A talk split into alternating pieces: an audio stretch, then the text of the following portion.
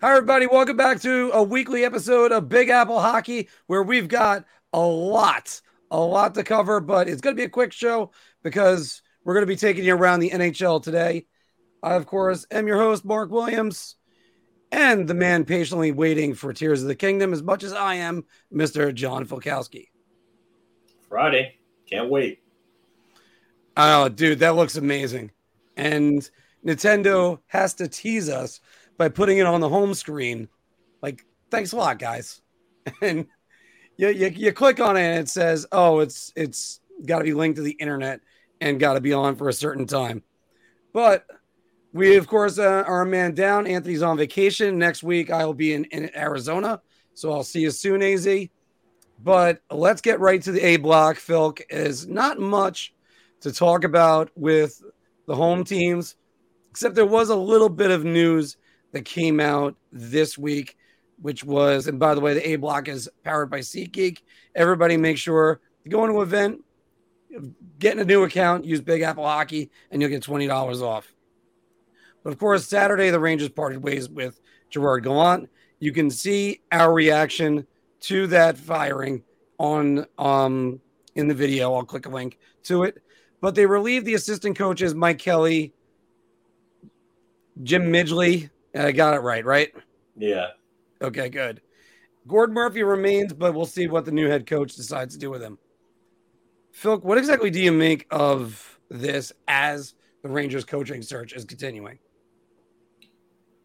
So the way I looked at it was that this is kind of like nineteen ninety-three all over again. They have a team that is looking to win and win now. And they have to win now because of a few things. One, you're not going to retool or rebuild or go scorched earth with this team because you, you can't due to the previous general manager's no movement clauses that he handed out like candy uh, to kids in a candy shop. So Mika Zibanejad, Chris Kreider, Jacob Trouba, Artemi Panarin, Vincent Trocheck, they all have no movement clauses. Adam Fox, you wouldn't move anyway, just because you're not going to do that. That'd be stupid. But, um, and also Igor Shesterkin, you have him on a sweetheart of a deal, and you have it only for a very limited time. So when that deal ends, he's going to be pushing big, big numbers um, because he's arguably the best goalie in the league. I mean, his last month of the season in the playoffs showed you that twenty twenty-one twenty-two wasn't a fluke. He played at that level again, and he's the only reason why the Rangers didn't absolutely get torched um, completely out of their own building in Game Six. Um, you know, they played well, but they they were just pathetic in some of the other games in that series after Game Two, and Igor was the reason why. So you're not going to go ahead and do anything crazy and overhaul this team. You're not going to um, bring in a new, like, inexperienced wild card type coach. And I know that everybody's calling for Knoblauch and saying, oh, well, you know, Jared Bednar and John Cooper, they came up through their systems and they, um, they've had success. Knoblauch is following that trajectory. Well, one, Knoblauch hasn't had the same success that they had at lower levels. And two, I doubt this happens right now. Everything mm-hmm. that I'm seeing Uh, and all everything that happened with this team all points to them getting a a new, I would say a a, a, a retread type coach, not a uh, not a wild card or not a new guy. And Peter Laviolette really fits that for me. I mean, he checks all the boxes. He's going to come into that room if if he does, if they hire him, I should say. He comes into that room and he commands respect. He can work with both the young guys and the older guys alike. Um, he's a proven winner. He's been to three Stanley Cup finals, has a Stanley Cup ring to his name. Uh, he is, I believe, I think it was eighth all time in wins. And I, I think in, I, I, I'll pull it up real quick because it was a, it was a response or, or actually was a uh, thread that I was in and people were asking me about it. So, um, but I believe he was eighth all-time in wins. And um, and in terms of winning percentage, for uh, game uh, for coaches with who coached over seven hundred games. I believe he was twelfth or thirteenth all time in winning percentage. Hold on, I've actually I think I just found it. Okay, so uh, Laviolette is eighth all time in wins, and in coaches of, among seven hundred games coached, he's eleventh all time in winning percentage. Now, the third that I was asked about was also mentioned Bruce, uh, Bruce Boudreau. Boudreau mm-hmm. is twentieth all time in wins, and guess where he ranks in terms of all-time winning percentage in coaches who have coached seven hundred games or more? Uh, I'll say he's top ten. Eight. He is, but he's fourth all-time. Fourth, okay. Fourth. He has a six twenty-six winning percentage. He's thirty-eighth all-time in losses, but, I mean, when you coach over one thousand games, you're probably going to be up there in losses as well. Uh, Laviolette is fourteenth all-time in losses with five hundred three. But Boudreau, Laviolette, Babcock is even available. And uh, uh, Jeff Marek and Elliot Friedman were just talking about the possibility of Mike Babcock today. And Mike Babcock went to a, I believe it was a college, uh, he coached for a college team in Canada. Correct. And supposedly said that he was retiring, but if Mike Babcock gets offered that offer from the Rangers, they come in and they say, hey, we're going to give you like four to five million dollars. You come in here and you turn this team around and get these guys to start playing. Does anyone really think that Mike Babcock turns that down? Because I, I don't. Especially not this team right now. I keep going back to this the last time that they were uh, on a coaching search. This is the most attractive job in the N H L right now.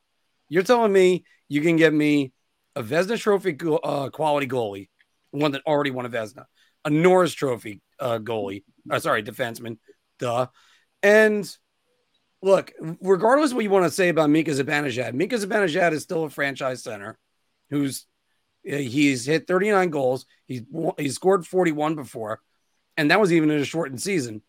The guy clearly is right there.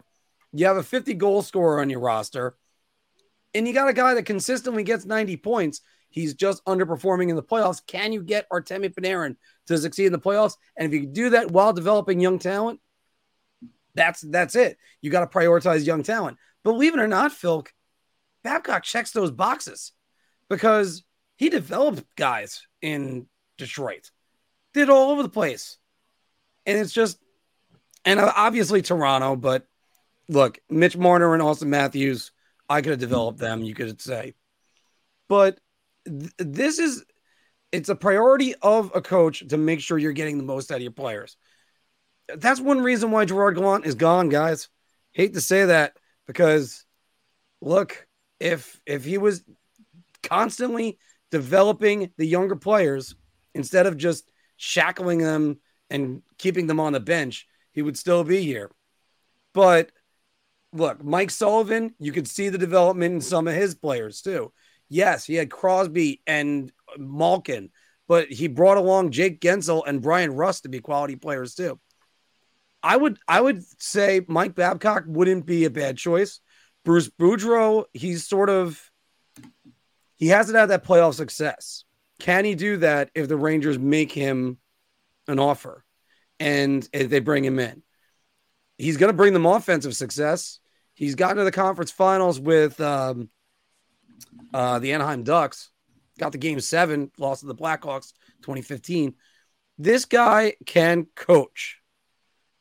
But it's just there's there's good candidates. If there's anything, there's no shortage of good candidates out there. And I got to agree with you. I think it points towards it, it's not going to be Chris Knoblauch just yet. No. I think Chris Knoblauch could be a possibility in two, three years. Because, again, two, three years, I'm going to say Peter Lav- uh, Laviolette almost did it for your core. Uh, could be in and already gone. And who knows about Babcock? Babcock said he wanted to be retired at sixty. He's fifty-nine right now. You're the New York Rangers. You call him. That'll change things. Yeah. And, and the thing is, is that you're going to need a coach that's going to come in and it's going to have to win now. They're going to have to win now. They're going to have to win sooner than later. Um, I, I think that's a lot to pin on a rookie head coach like Knoblauch or or someone else who had or wherever is Jay Leach. I've heard his name. I, I believe he's an assistant to Cooper in Tampa Bay. I'm going to um, ask you about a guy in a second, Phil. Yeah, I, I mean, I, I I I don't see that happening. I really don't. Um, and then all, all, also, uh, I, I don't. You're going to need somebody that's going to have to come in and deal with the pressure of New York. There's someone that's experienced, someone who knows how to handle this media market, someone who knows how to handle different personalities, egos, statures of players on the team. Uh, I, I'm not.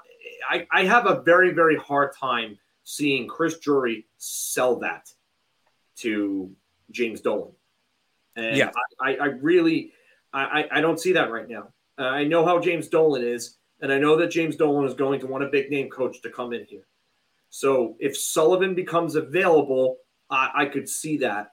Um, I, I don't see Sheldon Keith, just because Sheldon Keith has had his own problems trying to get his star players in Toronto to play during the playoffs. Um, they're getting they're getting killed right now against Florida, those guys. Uh, I, I highly doubt it. And and Tony Granato, no, I, I, I don't see no. Tony Granato at all. Don't see it. He's coaching in Wisconsin right now. Um, I know he has previous head coaching experience, but it's been a while for him. Don't see that one. It's it's. So, I think that's even pre-lockout days for Tony Granato, right? Yeah, uh, I don't I don't see it. I really don't. Um, just to, so, by the way, Phil, just to pick your brain on it, since there's a slight break, I hope you still remember what you're going to say. Patrick Waugh's name keeps keeps coming up. Does he really check all those boxes? I mean, yeah, he's got the Cubs as a player, not as a coach. Player, but th- that does that doesn't count for coaching experience. I mean, he yeah.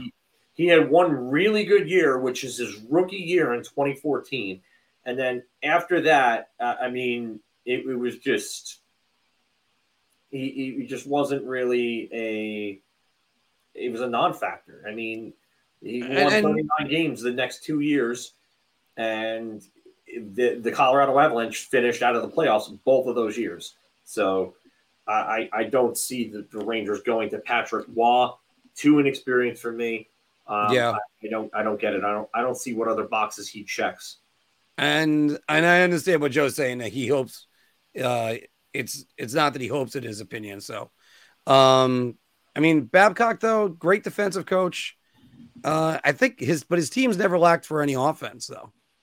I mean, he won a Stanley Cup with Chris Osgood as a starting goaltender at like the age of thirty-eight. Uh, yeah, it, w- it was two thousand eight, and he he won with a really good team. Henrik Zetterberg had a Conn Smythe winning year. Pavel Datsyuk was great. They were both great down the middle, two-way centers. Um, obviously, Nicholas Lidstrom still Norris caliber at that time, but uh, I, I honestly think that Mike Babcock, he's a pretty good candidate. I think it, it's very possible that they could end up going with him. Um, they, like I said, they're going to need somebody that's a barker. There's no more mm-hmm. this player's coach, no more this, oh, I'm not going to put my hands on this team or anything like that. Um, I, I, I don't see that happening. It, and I'm going to go more specific with that. Not even that they need a barker, or they need a guy to go X's and O's. You've got to fill this lane. You got to be here. You got to be here. You give them the structure this team needs. It will flourish. It seemed too much like there wasn't any structure. And no, by no. the way, anybody saying Mark Messier, please tell me what system he's going to run. Because I keep Not saying Mark Messier. System. Where is he getting the experience, and who the hell is going to be his assistant? Because he's oh. going to need an established veteran coach to be as an assistant at that point. Phil, can I just remind people about something? Let me use a different garden analogy that, oh, he'll get so much respect in that locker room for the one cup that he won in nineteen ninety-four. And again, I revere Mark Messier. I have to criticize this because the, the guarantee is one of the greatest moments in Rangers history, if not the greatest, one of the greatest moments in New York sports history. Oh, but let me get this straight. So Patrick Ewing was the coach at Georgetown. And he, even he got fired over there with lack of results. There's th- today's players are going to look at him and go, look back at Wayne Gretzky, the greatest yeah. player ever, and, and did couldn't do anything as a coach. And yeah, you could point to that roster not being good and whatever, but you still got to be able to get results. And Mark Messier has not coached at any level. Marty Saint-Louis at least coached and prep. And I, I know I know somebody who played for him actually yeah. in that in that prep school. So um, yeah, I at least Saint-Louis got his his teeth sunk in somewhere before he was given that Montreal job. Messier hasn't done anything. He hasn't done anything and, with anybody at any level. And again, just to illustrate another point, Marty Saint-Louis came into a bottom-feeding Montreal team that was just trying to get an interim coach, and he did a pretty good job with them last year and yeah. got the permanent job. Mark Messier, you want him to come in to a Stanley Cup contending team. No, Sounds about right. There, there's no way that that there's no way you could put that type of expectation on a on a coach with little to no experience, and that's why that's not happening. It, it's not. So I think the sooner that people realize that it's going to be someone the likes of Laviolette or Babcock or a Brunette or you know, yeah, I, I gave the thumbs up to. Uh, I know. I had. I, I also. I gotta. I gotta give you credit for the, the shirt too. Yeah, but, it, I mean, it, it's just – it's not it, – Messier ran a, a Pee-wee team? No. It, it, stop. It, it's – stop. A Pee-wee team.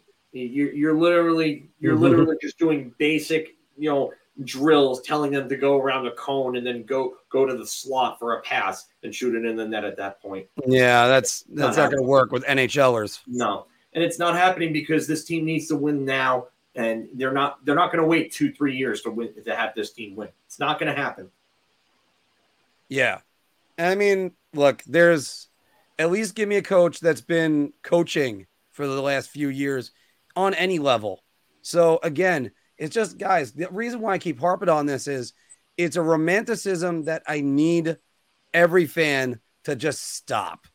Just stop. It's not going to happen. And also, I like Messier on T V. Just stay there, okay? Because as soon as he comes to the Rangers, they're going to have to fire him someday. Just that simple. And especially what happens if he's Brian Trottier and he doesn't even make it through the full season? I saw that one before. I had to laugh about that.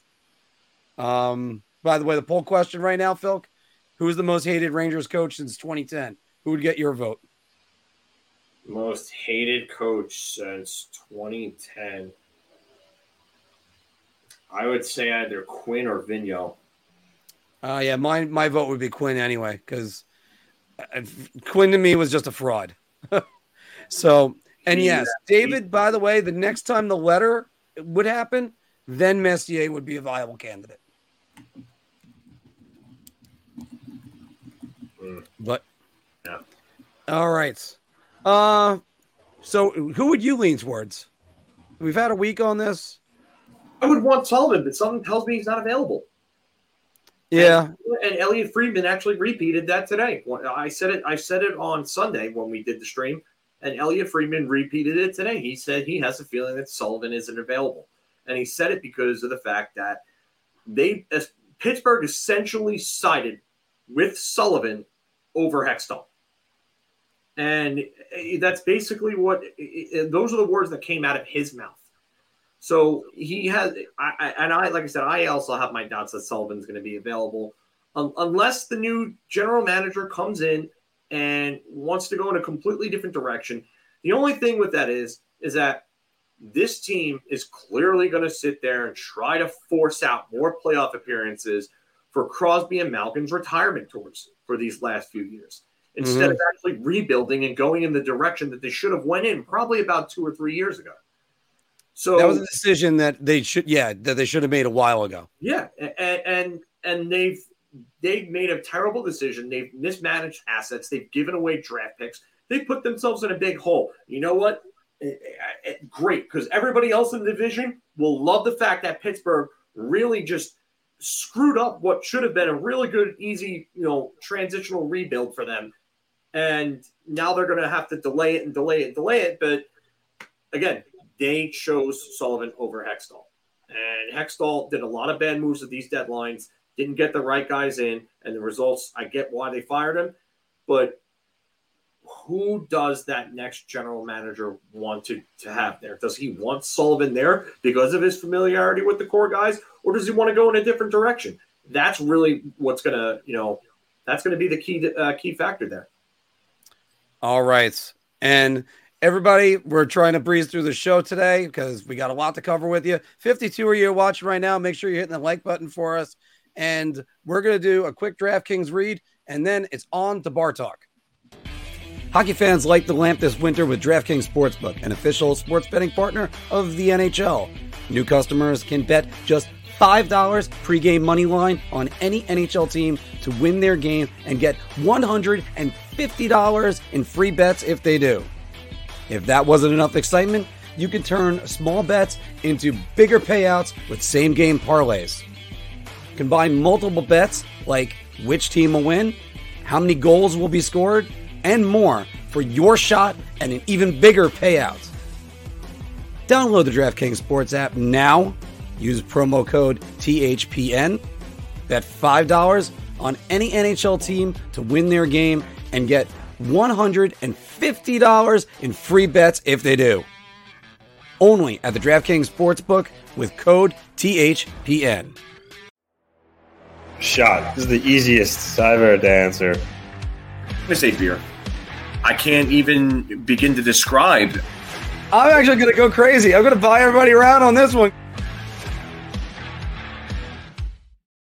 And welcome back once again, everybody, to Big Apple Hockey's Bar Talk, where we are gauging our confidence on N H L topics based on our choice of drink. Play around in the comments below. Uh, are you so confident that you're buying everybody around? You're so, oh, oh dear God, just give me a shot. Or so, so I'll take a beer. So, and also uh, just a reminder, oh, when you can't get to the liquor store, make the liquor store come to you, make it a Drizzly night. Order from the app, click for, uh, from the link below. That'll send you the traffic over there. Philk, I did it on Sunday. It was great to not have to go, especially after I had a long night of work the night before. And of course, Big Apple Hockey Trucker hats are available. Check them out in the link below.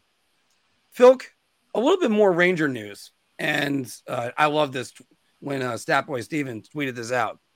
The Rangers prospect, Brennan Othmann, set up the game time goal and the game winning goals for the Hartford Wolfpack versus the Peterborough Peets. The Rangers will begin the season with Brennan Othmann in the lineup. That got screwed up. Game tying and game winning goals? Hartford versus Peterborough. They play over two different leagues. Oh, okay. The Hartford is the A H L, the Peterborough Peets are the O H L. All right. Oh, okay. And even if I want to blame Steven on that one, that's my mistake. Yeah. All right, so, but still, Brennan Othmann, uh, great game. Uh, what do you think? Yeah, um, I, I don't know. I, I, I'm going to say beer here on this one. It, it depends on what he does in training camp and his off seasons. Um, I, I think a big focus on this team is going to be skating, and that's part of what kept him out of the uh, the uh, lineup of last year's opening night. It was just the fact that his skating was probably just not ready there. He wasn't there yet. Um, he looked somewhat impressive in preseason, but again, it, it depends on what he does this offseason and at training camp. Because if he comes in and blows them away at training camp, then yeah, I, I mean, he will. But I, I, this is what I've agreed with, and Pete's actually said this before. They should treat Othmann the way that Carolina treated Jarvis. Put him in a top six, get, put him in a position with players that can help him gain his confidence and, and really help develop him along. If you're going to put him as a fourth liner playing twelve minutes a night, it just doesn't make sense for any any of the parties involved. At that point, you should just trade him and, and get what you can get for him while his value is still higher up. So um, I, I, I think that I'm going to say beer there, but I, I guess time will tell on that. Uh, free agency can change things around, but Phil, I'm going to buy everybody around on this. I think they were so impressed with them last year. They're going to do it. And uh, just for everybody to know, it was against Peterborough. It just wasn't with the Hartford Wolfpack. I made the mistake with, with that. I was so, it, it, it, you know, it I made a mistake. Who'd have thought? He's playing for Peterborough. Yeah. yeah. So, yeah, it was with Peterborough. So, my mistake on that one. I, but again, I, I like the way his game looked last year and everybody else did, so we'll see about that. Okay, Bo Horvat averaged twenty-three goals a year in his career so far. Philk, his he had seven goals in thirty games with the Islanders, but thirty-one with Vancouver in the forty-nine games. Bo Horvat will score thirty goals next season. Ooh. See? I'm gonna say, not always laughs. I'm going to say beer. Um, okay. Yeah, so it's not layup talk here right now, Court. It's really not. I, I'll, I'll give Mark credit because he's given two ones that I've actually really had to think about. Uh, I'm gonna I'm gonna say beer just because he's only had one other thirty goal season. He had thirty-one goals in seventy games last season in twenty twenty-two. Um, the thing with these seasons is that he's shot at an, a really high percentage during the two of these seasons. So last year he shot at sixteen percent even. This year he finished at sixteen point six. He was twenty-one point seven percent, almost twenty-two percent in those forty-nine games with Vancouver in which he scored thirty-one goals. He shot at eight point one percent with the Islanders over thirty games for seven goals. I... I could see it happening. It's just not a definite for me. So I'm going to, I'm going to say beer. I'm actually going to go shot on this one. And I think it's because what you just outlined, Silk, the shooting percentage is really high. I think the world of Bo Horvat. I think he's a great player. I think he's going to be excellent for the Islanders the next eight years. I just don't see the power play role exactly just yet because Uh, that's a that's a great point. That's actually. a that's a big point. They I, they had him in the bumper. They moved him around. They got to get structure on that power play, and they've got all the in all the pieces to put together to make a good power play. Lee in front. They uh, Horvat or enough. Nelson in the bumper. Sorry, what? They, they they lack a true power play quarterback though. Right, like Dobson had a really good year with that, but not so not as good as what you'd want. So I would actually say I'm, I'm going to go shot on it. Now, does that mean I think he's going to score twenty-five goals? I think twenty-five is reasonable.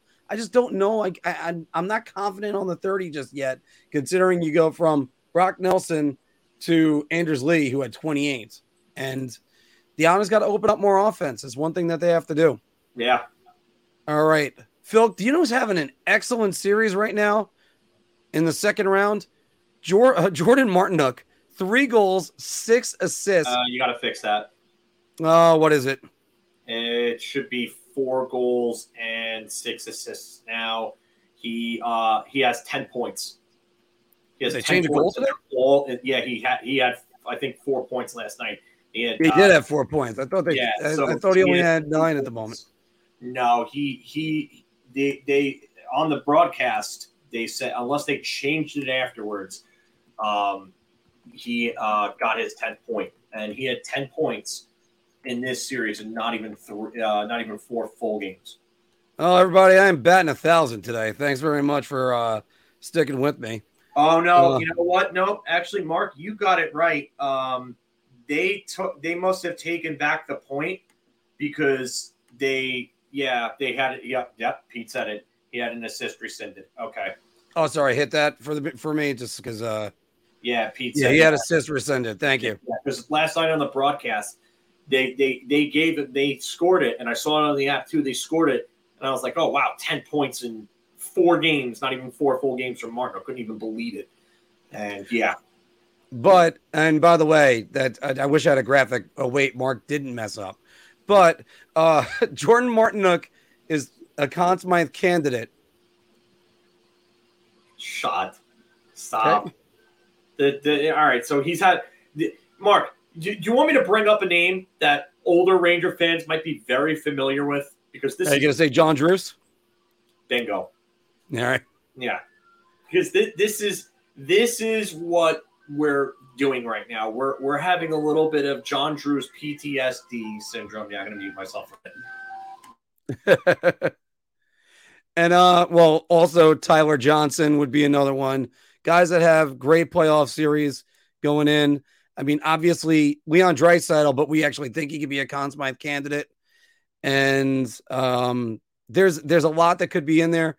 I'm having trouble putting him over um, Sebastian Aho right now. I'm having trouble putting him over anyone that plays on the three lines above him. Mm-hmm. He's a fourth-line player, and he's having a great series. But Conn Smythe, let's let's be real. There, there. I would put Joe Pavelski before him. I, I would put Leon. Leon Draisaitl's got to be the front runner right now. The guy's scoring like two points per game. Already has, what, like thirteen, fourteen goals? If they yeah. make the next round, he might be the first player to score twenty goals in the playoffs. Yeah, I mean, he might. If, if they win that series... Uh, there is a chance that Leon Dreisaitl can actually hit the twenty-goal mark in a postseason, becoming the first player ever. Wayne Gretzky's record is eighteen. Mm-hmm. So, well, Wayne Gretzky had eighteen, eighteen. Joe Sakic had eighteen. Yeah. Reggie Leach and Jari Kurri had nineteen. nineteen, yeah. So, so uh, that's that's it for that one. Um, I'm going to actually, and by the way, to, to say for mine, I'm going to say beer on it. Who knows? If he keeps it up, the, you can't take away the stats he already got. So, no, realistically, like this is a little bit. I, I feel like were you trying to do this tongue in cheek? A little bit, because after all, the announcer on N H L, the radio announcer for the Canes, kept on saying he's got a uh, a Conn Smythe uh, series going. Oh, Just going, you got to be kidding me. So it's a little bit tongue in cheek, but look, Phil, stranger things have happened. I mean, Cam Ward, fifteen wins to, to win as as, as a rookie. rookie. Yeah, yeah, I get it. It can happen. Uh, staying in that series, though, and speaking of rookies, Luke Hughes, two assists in his playoff debut on Sunday.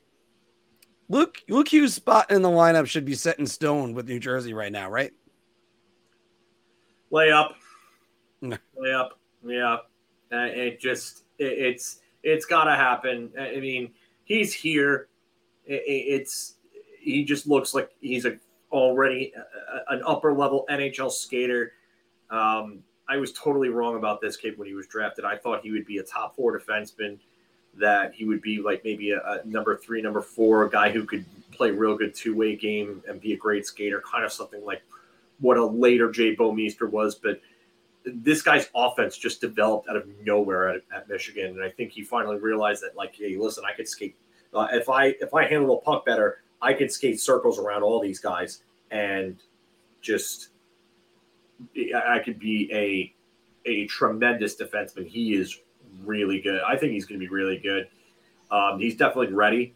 I, I don't see how he ever plays at the A H L at this point, barring some un- unexpected un. unexplainable uh, drop in his play. But, um, yeah, he's he's here and he's ready. First off, uh, just watching T V, they showed his dad, and then the camera pans over. I got to see my former teammate, Marty. That was great to see. Um, but – and that's Jack's uncle. Mm-hmm. The um, I'm only going to go – I'm going to go down to a beer only for one reason, and it's do you really want to do it? Put this kid under the pressure of elimination right away. I think he can handle it, obviously. I, I think Luke Hughes is going to be a monster that the Rangers are going to have to deal with for a while, and the Devils are going to reap the benefits for. It's just, I just don't know if I want to get that to him right now. I want that Schmid. Mid. Well, Mid. well as, also as, Carolina's as, getting a lot more shots. Mid. Uh, Carolina's got a lot more shots in the slot. Look at the Brett Pesci goal last night. They they worked their way in there, and he, he was just all alone. He was able just to pick the corner. Oh, not really pick, yeah, pick it off the post. See, Simon Nemec coming up, too. I mean, they've just balls. Eh, that's not the comment I wanted. I wanted this one, you know, Simon Nemec coming up soon, and Nemec is going to be a real good defender, too. They Jersey's going to be a team to be reckoned with for years. They are going to be a very rough team. And it, Uh, a good series is boiling up out west, and actually there's two good ones. We'll go with the one from last night first. Dallas, even their series with the Seattle Kraken, I think it was a six three win, if I recall correctly.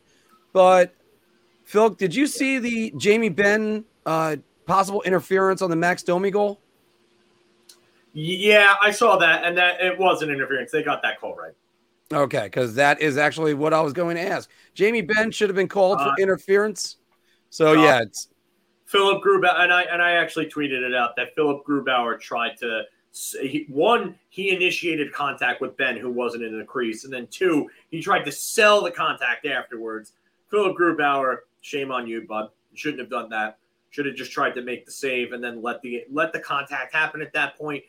The refs are, for whatever reason, they're they're really all over these guys, and, and, and any small, small contact seems to be getting called back at this point. So if, if Ben would have actually initiated a contact and there would have been no goal, uh, there would have been a goal, I think they probably would have called it back for goaltender interference, and Grubauer would have gotten the result that he was looking for. But instead, he decides to showboat, decides to be a, a jerk, and then he, he gets it. He, uh, You know, and and in fairness, the refs looked at it and they made sure that it was it was it was a good goal. Yeah. And and Philk, I'm right there with you. I'm gonna go shot on this. And usually I'm a tough grader when it comes to uh, goaltender interference. Uh, but I, I do have to say he was outside the blue paint too. It was. He moved out of the blue paint. He he he never actually went into the blue paint. He stood there on the outside the whole time.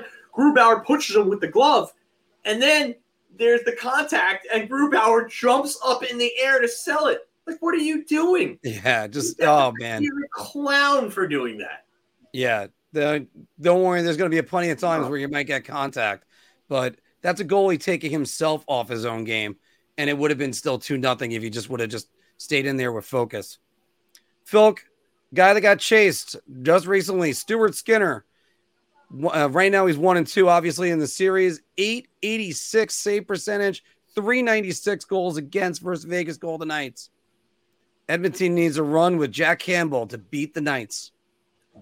You know, Stuart Skinner's up for the Calder Trophy, and he's played well for them. But I, I, I think that they need to they need to go with Campbell. Um, with the way that Skinner's played in this series, I, I wouldn't be running with him. I, I'm going round on this because. You need the experienced goaltender now. This is where Jack Campbell needs to come back and take the reins again and prove that he is the guy that they brought in for a reason. So um, I, I, I really – I think Edmonton's management, I think Woodcroft, if he's smart, will go with Campbell because even though Stuart Skinner got into the dance, he ain't looking too good right now. And you know what? I got to go with – I got to I got to buy round two. Uh, I'd be calling this a hat trick right now. As a matter of fact, I'll still do that. It's a hat trick, even though there's only two of us doing this. Phil, this is the reason why you have to make sure you have a number one goaltender because Jack Campbell's been uh, is is he's already been in one game in the L A series. He's been in one game in this series. It's it's one of those things that right now Stuart Skinner is not exactly exhibiting the confidence that you want to see, and if he starts looking to the bench. After a bad goal, that's not good for Edmonton. You're not winning a Stanley Cup that way. You need the goalie that knows he's staying in there. And certainly uh, there's one goalie who knows he's staying in. We'll see about that in a second. Because after all, Philk, Edmonton, I'm sorry, Edmonton, uh, Florida can eliminate Toronto two nights and sweep them out of the playoffs. They'll have the same amount of second round wins as the New York Rangers this year. And one of them didn't even play in it. If Toronto is swept, they should still clean house.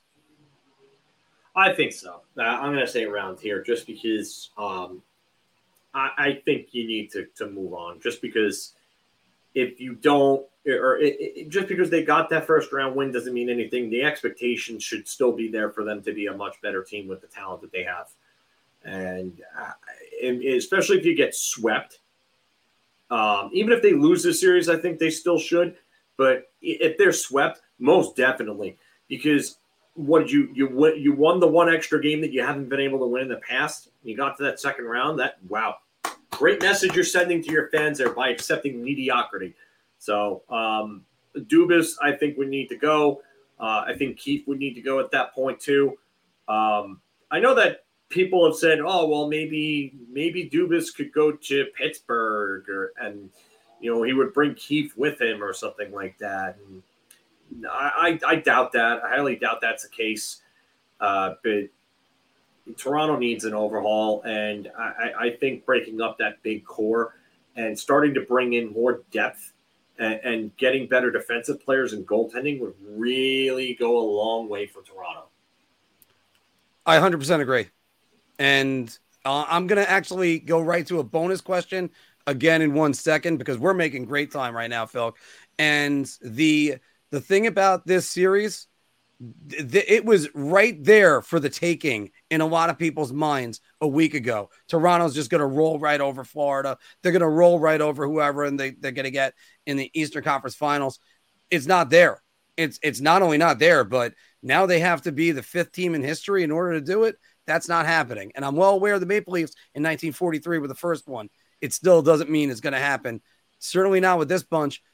Because, Phil, I'm going to go right to the, the – the uh, because this is a bonus one for you. Toronto's playoff fate is worse than the New York Rangers. Uh, spell check, bud. Oh, sorry. Where did I screw up? Worth instead of worse. Well, worse. Yeah. I did it quick. Yeah. Well, ter- yeah, Toronto – I don't want to say that their playoff fate is worse. I, I just think that they're in a worse situation. But, I mean, that's what I'm talking about. After this, they lose right now. So, technically, I think you should have worded it differently then. Um, All right. I did it on the fly, so. Yeah, I get it. What what you're, what you're saying by that is that that the Rangers were better off getting knocked out in the first round than moving on to the second round, and that's not necessarily true at all. Okay. Um, But yeah, um, I would I would say that Toronto is definitely in a worse situation than the Rangers.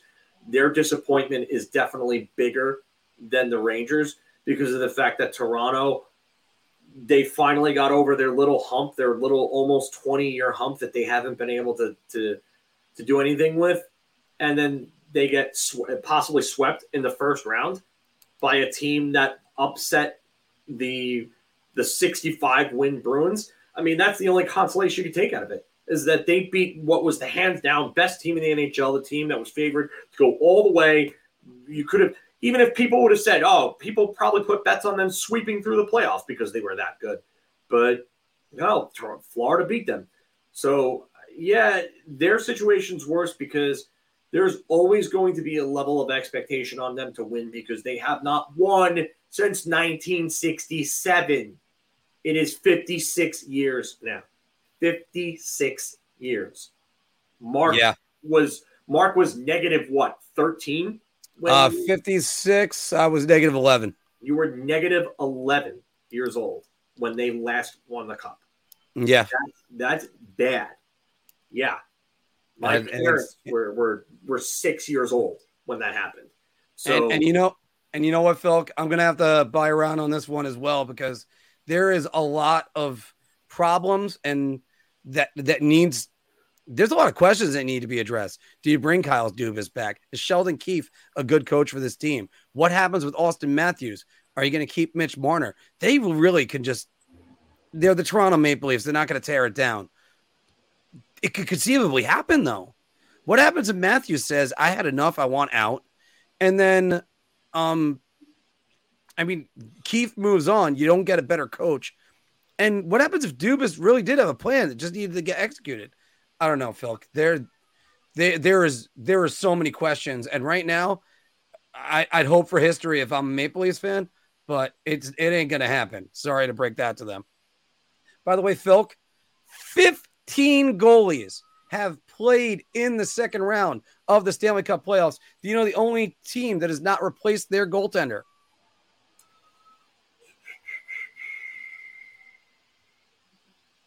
Uh, I say Dallas. Sergei Bobrovsky is the only one in. Sorry, the second round again. The second round again. Said it right there. Sergei Bobrovsky has played all the games in the second round. Scott Wedgwood played for Dallas in Game Three. Oh yeah, that's right. Yeah. So Sergei Bobrovsky will will remain the lone goalie not to be replaced in the second round. I'm going to buy a round on this. I, yeah. I there is no way that I don't see Florida completing the sweep tonight. I, I just I know that Toronto is going to come out with everything, but like I said at the start of this series, it, it's the heart and the determination that Florida's playing with. And not only that, but it's the confidence. They know that they went and beat the best team in the N H L. They beat an absolutely historic team. You're telling me that they're they're not fired up to come out and just absolutely kill Toronto?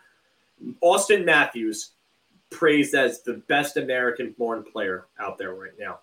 You don't think that's in Matthew Tkachuk's mind, saying that, hey, this guy is constantly praised as the best North, uh, best American-born player?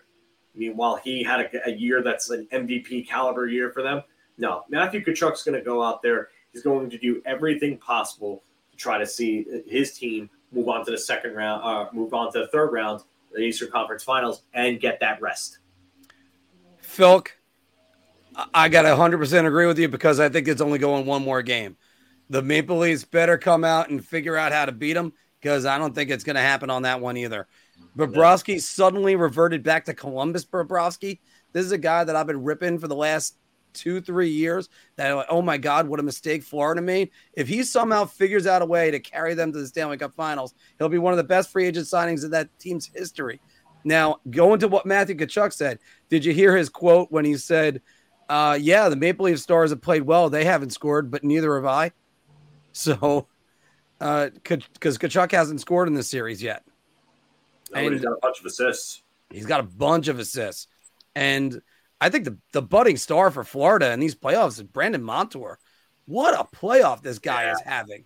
Oh, and, oh, oh, man, did he and everybody, if you want to go on DraftKings right now, I'm not even hocking DraftKings at the moment. Go on DraftKings. A player prop to always just do. Over two and a half shots for Brandon Montour every single game. It's an easy money. Easy. So... And uh, Gabriel Landeskog will not play next season due to knee ligament transplant surgery. That is just a rough one, even just to think about. Gabriel Landeskog can return to his former, uh, his old form. Wow. Um. Uh, um. I don't know whether to go with beer or shot with this one. I really don't. Um, I'm just going to go to beer. Um, the the, stir, the surgery that he's going to have, the results aren't very great on it. Um, nope. So, I yeah, I, I don't know if it's career-ending for sure, but I, I'm not sure if he'll ever be the same player ever again. Mm-hmm. And it, it, uh, that sucks because he was a good player. Um, he was a really good player, a guy that was a, a, a point per game at one point. Um, just a, a, a big, bruising, two-way power forward. Played the game the way that you wanted to see the game played. And um, I just I, – I don't know. I, I really don't know at this point. So um, I, I, I can – I, I can't really say, but I'm I'm going to go beer, I guess. Yeah, I'm actually going to go beer too. And you know what? For the people that want to say shot, his game is predominantly in front of the net, where I don't know if he really necessarily needs to be a speed player right there. Well, I can answer that. He doesn't. Um, but you, you got to feel for this guy because he wanted to stay in Colorado. He's their captain. And you're hoping he has a little bit more time to his career. I and and the other question that a lot of people have been asking this week, Phil, uh, does Colorado have the buyer's remorse in re-signing him? The short answer is no. no they got a cup. No. You re-sign your captain, you got a cup. That is the short and answer. This is this is not something you could have seen coming. You can't. And anybody who says that they saw this coming, I'm going to label you a liar because it's just yeah. it's not. Unless you have his medical file and there was something that was kept, uh, I mean, then I, I would call you a liar because this is not an injury that you would just see coming. And it, it was something that happened mid-season. It, it yeah, I don't. Uh, yeah, I feel really Warren bad. is Warren is saying this one right here gives him Zetterberg vibes. Um, all the way down. Firestorm, you're killing some of these comments. Thanks for joining the show. Yeah. Uh, Warren is saying, yeah, the guy must uh, be in a lot of pain, and yeah, it's yeah. giving him Zetterberg vibes. You know, it's oh, here it is. The, the, that's the comment on that one. Yeah, and it, it's just one of those things, Phil. It's even if, and by the way, this is argued on N H L radio. Even if I knew that as soon as I signed that contract, you're going to get a Stanley Cup, and then you're going to get half a season, and then he might be done for his career potentially, you still sign that deal. Because you Stanley Cup, you got the Stanley Cup, and you rewarded the guy that was the captain of your team, the youngest captain in the history of that franchise, by the way. So, and and again, thank you, because after all, that's how we've gotten everybody in the comments to join the show just every learn, single week. And, you know, just like, share, and subscribe if you can, please.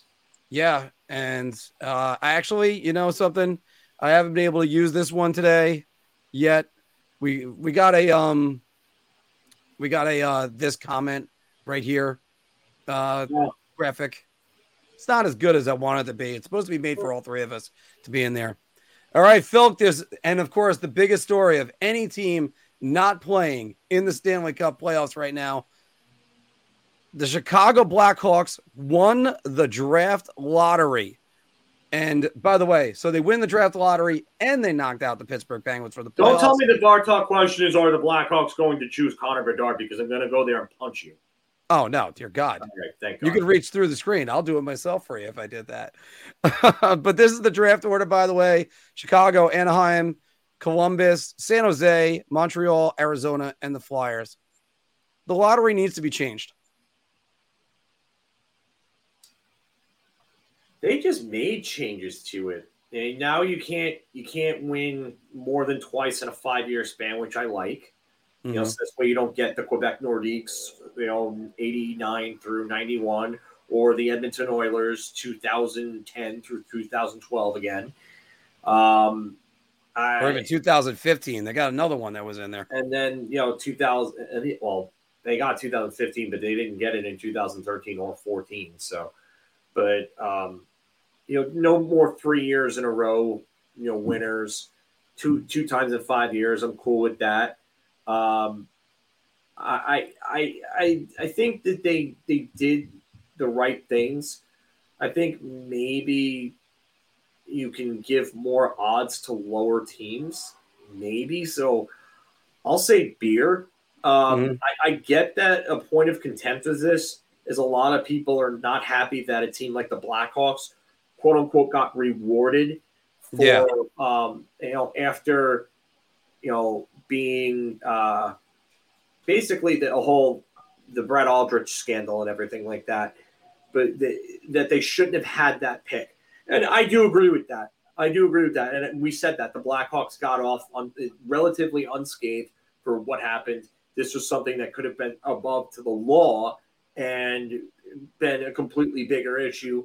So, yeah, if, if that's the way you feel, I, listen, I agree with you. I agree with you, but I don't – I. How much more changing can we do to the N H L lottery is really the question in regards to this. I don't think there's much more you can do, so I'm, I'm going to say beer. I got to tell you, Philk. Um, well, first I'm going to say I'm actually going to surprise people. I'm going to go shot on this. And I think it was one of those things because we, we had the debate a while ago, and I kind of – and I've been doing – starting my team wrap-ups on the the uh, website for the blog.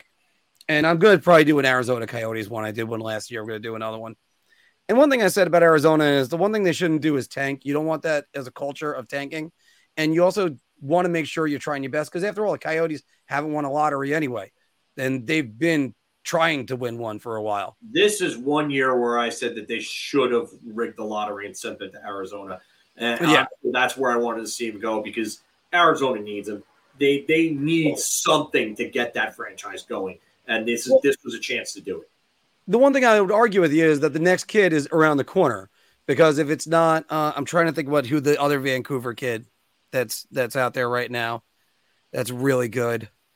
What the the the next projected number one guy, or even Cole Yzerman on the U S A team that's going to be coming up in one or two years. The great part about this year's draft, though, is that one through six I think you're getting a franchise-changing talent. Mm-hmm. Like, you're, you're – all right, so one through six looks like Bedard and then Fantilli. I, I, you could lock them at one and two, respectively. And then after that, the next four picks could be any combination of Matvei Michkov, Leo Carlson, Will Smith, or Ryan Leonard. And you're you're going to get a franchise-type player in, in, in those four guys as well. Then you've got guys like Dalibor Dvorsky, mm. who could go also in that range as well.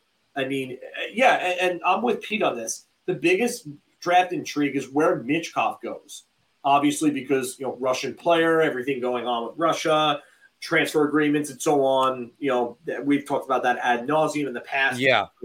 Um, that that that's a big thing. But really, this draft is going to get real interesting for number three, because that's where everything could open up.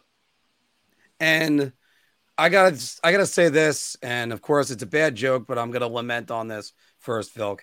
It's a shame Will Smith isn't gonna go to the Anaheim Ducks, because I think Fantilli's going there. I think that's a no-brainer, yeah. Because then Will Smith would actually be going closer to living with an auntie and his uncle in Bel Air. So obviously we knew that one was gonna happen. Oh God. This is where I feel like we should have like some uh, like some like background noise or like a crowd, and like, you know how like an eighties sitcom where you would make a joke like that and they'd be like, Mark, wah, wah, wah, and then the audience would laugh afterwards. Yeah. Well, I mean, was, that's yeah. a good point, Phil. I mean, the best I could do for you right now is, how was that joke? Ooh, that's bad. That's yeah. the only way I could say that one for right yeah. now. Yeah, uh, that was a bad one. Good. But um, but yeah, I think I think the lottery is going to be very intriguing. Uh, we're going to still figure out how we're covering the draft. Are we going to Nashville? Are we going to be doing a stream? Either way, we got you covered. Everybody, tune in for that, because it was a great time last year. It was. I I, I hope the drinking game won't be as bad as what it was last year. It was nah. like every t- every five seconds there was another trade. All right. Well, that is the end of Big Apple Hockey's Bar Talk, everybody, where we're gauging our confidence on N H L topics based on our choice to drink. Once again, check out Drizzly in the comments below. Why go to the liquor store? We can have it come to you. So we're going to get to your questions and some of your comments, because there were also some pretty good comments up there, everybody. So I do want to get to a lot of these. Um, one of the ones that I started was D P saying, the hate for Quinn is too much. He was a teacher for younger players. Honestly, I didn't hate any of the coaches. I only hated Sather. Uh, D P, I bought into David Quinn, and he was the most frustrating coach I think I've ever had he, to decipher. He was the teacher for the young players? Did you? There were five different young players that came out and said that he coached like an idiot that belonged coaching a peewee team, basically. And then there was another player who said that you couldn't pass on a two, or you couldn't stick handle on a two-on-one. Like, uh, there's, these aren't teaching any of the young kids. They all hated him. And right now, he's at fifty-six percent on our poll. I'm going to close it right there. The final results of the poll, fifty-six percent David, or fifty-five percent oh, David Quinn. There was one more vote that got in there.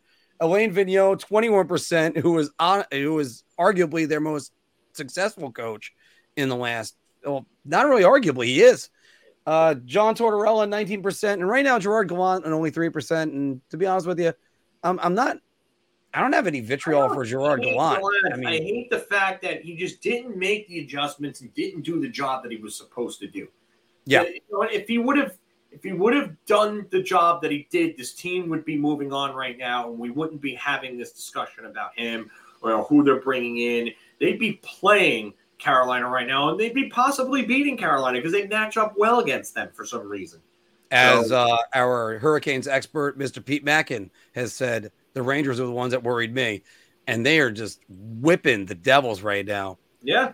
Chris is back at it again with us. Curious that the Rangers always have to do something and make a splash. You think Jessica Campbell will be on the bench as an assistant to say a Sullivan or maybe uh, Keith if he gets fired? Uh, Believe she was an assistant coach for Team Germany. Go ahead. No, no I, I, I doubt that. Um, I, I don't I don't think that she's going to be anywhere involved. I, I really doubt that the Rangers will go and look to hire the first female N H L assistant head coach somewhere. It's I, that's not really their objective right now. Maybe if they were going into a rebuild, sure, maybe that's a possibility then. But um, I I highly doubt that they are going to uh, do something like that. They're they're going with somebody that's a retread, that has experience, that checks a lot of the boxes. I, I really do have a feeling it's Laviolette. Um, maybe I'm wrong, but I, I don't see Sullivan. I don't see him coming here. It just, I think if, it, again, it all depends on what the new general manager at Pittsburgh does, but I, I doubt it. Um, I also doubt, uh, I also doubt it's someone new. Yeah, Gallant didn't want to hold the veterans accountable for whatever reason. He just, just said, "Okay, this is all your feet. You go, you go figure this out." Instead of actually doing his job, and that's really all right. So let me just run a couple quotes by you, Philk. So if it was Gerard Gallant going up to the podium, what's the one line you know he's going to say? All right, B-Rai said this one. I thought we played pretty well tonight. Uh, I don't remember the Quinn line. What was the Quinn line he always said? Oh, bullshit about um, uh, intentions and pace. Yeah, that, that was it. Intentions.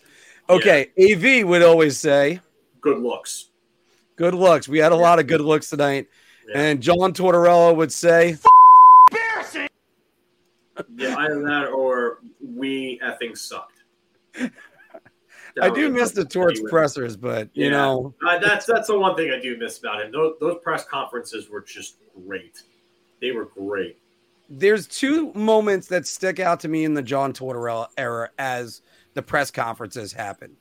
Larry Brown. And it's got to be, don't give me uh, the the complaints with those whining superstars that they oh, had. Oh, the Pittsburgh rant. Yeah, that was the great. Pittsburgh rant. Oh, that was still the best. The other one I got to say is when he was asked after game four of the Boston series in twenty thirteen, Phil, when by a reporter he was asked about um, uh, scratching Brad Richards. And Torts' reply was, look, Brad Richards is one hell of a hockey player. And, you know, I didn't really know much. And by the way, there's one other one. Obviously, there's one other one Torts moment, which is when he basically went after Sam Rosen. And that's when he was done in this town. You you don't go after Sam Rosen. Um, but it's, um, you know, Torts usually stood up for his players in on, on the press. If you had to call him out, he called him out, but that's about it. Uh, Cora's, by the way, saying my money is on Babcock at this point. He's got to be up there. I'd imagine he's up there. He, again, another one, checks the boxes. He's going to come in, command respect. He'll put his hands on the team. Players are going to listen to him. He's going to make sure, you know, he's the type of guy that'll bag-skeet them if they're not playing well, and they're going to have to deal with that. I'm going to highlight these two uh, for because they're both uh, relevant. Warren is saying – The Indians had an injured, oh, sorry, the Canes. Canes had an injured goalie in Ranta and a wet behind the ears goalie in Kochekov, not a year removed from playing in the K H L. That's why the Rangers beat the Canes last year. They had the goaltending and the momentum. Unfortunately, here's another problem. Carolina could not win on the road. They were terrible right. on the road last year. And they had a better team than they have this year, and they couldn't win on the road. They just beat the crap out of New Jersey on the road last night. They absolutely silenced that building. They got people to leave before the start of the third period. That's how good Carolina was last night. I think this was a, a Gerard Gallant one. By the way, I don't know if if uh, Joe's saying this for Gerard Gallant or or no. I think actually I think this is the Tortorella lines. But the other one for this is this is definitely a Mike Babcock line. You have to start on time. Is the way he always said it in Toronto. Oh, I thought we played with Jam. That was the one. Yeah. Yeah. Torts versus Brooks. I, but I, I do think going back to the Carolina thing last year, Philk, I think part of the other problem was Brendan Moore never made an adjustment on the power play. And it was, it was getting obvious. The power play was stagnant. You needed to change something up. And here's the other thing that's different between this year and last year. Brent Burns is a hell of an upgrade over Tony DeAngelo. and Tony DeAngelo, who could he could come out and three assists one night, and then the next thing you know, he's gone. Brent Burns, he's been playing fantastic in this playoff, and I mean, he's not even uh, he's only got seven points so far, I believe, and he's not even up there. He had, I believe, his first goal of the playoffs. And by the way, Phil, you got I got to talk to you about that. Just off the cuff, how about Carolina just laying the wood to New Jersey over that five minute span? That's it. It, it. It's they took New Jersey's game, shoved it right back down their throat. New Jersey didn't have an answer. The goaltending is just terrible there. Neither Vanacek nor Schmid are good. Schmid is Schmid, Schmid, mid. I don't care how many Jersey fans I piss off. Your goaltender is mid. He holds his hand wrong. He holds his glove hand wrong. He looks like an idiot. His lateral movement is crap. He's just big, and the Rangers flub pucks into his chest and at his logo, and that's it. And that's and, why he's getting lit. And that's why in what, uh, four of seven starts he's been pulled. He's not good. He's not. And uh, the answer on that also is Lindy Ruff, especially in the Jersey games, took away the slot. The Rangers, you, you take away the house. A Pee Wee coach could tell you that. You take away the house, you're going to win the game. To go to the dirty areas. That's the biggest problem with this team. You have Artemi Panarin running around doing those same stupid blind drop passes that resulted in how many turnovers? Oh, I'll answer that real quick. So in the exit interviews, Tortorella basically went off on Sam Rosen and kind of snapped at him, and that's really what that kind of came down to. Yeah, I think it was after the Buffalo game in twenty thirteen. That, no, um, oh, good. Because I remember he looked over at Sam and went, well, it, it, he he just basically snapped at Sam, and everybody just went, uh, what are you doing? Because because just Sam, Sam, for some reason, was in a scrum that night. Oh, no, it was. Yeah. And Tortorella, by the way, Tortorella is actually a better guy than what a lot of the Ranger fans kind of thought he was. They thought he was a dick, but that wasn't the oh, case. No, it, you're right. It, it was it was the it was a Buffalo game in twenty thirteen that they lost to a, a terrible, terrible Sabres team at that time. You're right. Yeah. Uh, okay, and yeah, everybody's uh, quickly asking about that. Yeah, you can't, you can't, you can't go after Sam Rosen like that. All right, Jam was torts. Yeah, imagine losing to New Jersey.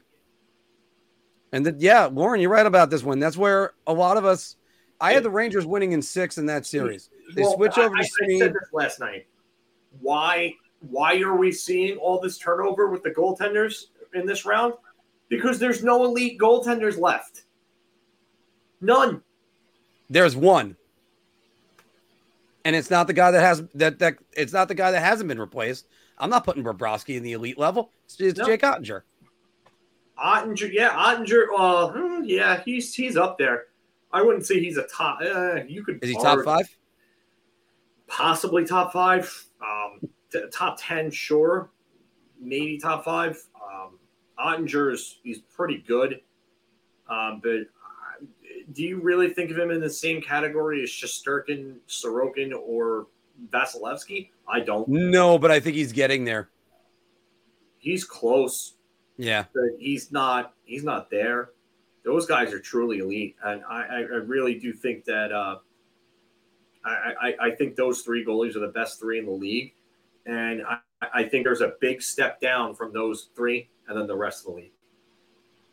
Uh, and by the way, Robert is definitely trolling with this one. My pick is for Sean Avery. That would be like the Mark Messier on steroids. Oh, my goodness. That'd be even worse. Now, by the way, uh, Pete's saying right here, Brent Burns is the Carolina M V P. And right after that, it's either he or Brady Shea. Brady Shea is playing that good. And by the way, good for you, Brady Shea. You weren't going to do it as a Ranger. They got a first-round draft pick out of you, and then uh, he's now Braden Schneider, basically. But I do have to say this. The the linger the lingering legacy of Brady Shea, if you haven't looked it up, the Chance the Rapper sketch on Saturday Night Live, when he says, oh, turn around to uh, one of the actors and he's wearing a Brady Shea jersey. And he just says, that's an S, a K, and a J in a row. No. no. It's, it's Chance the Rapper. That's the Chance the Rapper skit on Saturday Night Live. All right, what I call him? You said he was like an actor or something, I think. Oh, no, it's Ch- uh, I know it's Chance the Rapper, yeah, but I, I mean, oh. yeah. Oh, no, oh. no. The actor the actor was the guy. I, I forgot the guy's name, the S N L guy that was wearing the Brady Shea jersey. Oh, okay, okay. Yeah, it's one of the two guys that looks exactly the same as the other one. Carlson, McDavid, and Pasternak for the Ted Lindsay. It's going to easily be McDavid. Mm-hmm. There's no way it's not McDavid. What he did was historic. I get Carlson. What he did was historic as well. But McDavid did something that's probably just as rare, and he did it at an even higher level. sixty goals and one hundred fifty points is just – that's insane. That nobody thought that we'd see that. I, I don't mean to sound the wrong way on this, but how can you be an M V P on the second-to-worst team in the league? This, this is just best player. This is an M V P, though, Ted Lindsay. But it, it's – Oh, I thought it was a player's M V P, Ted Lindsay.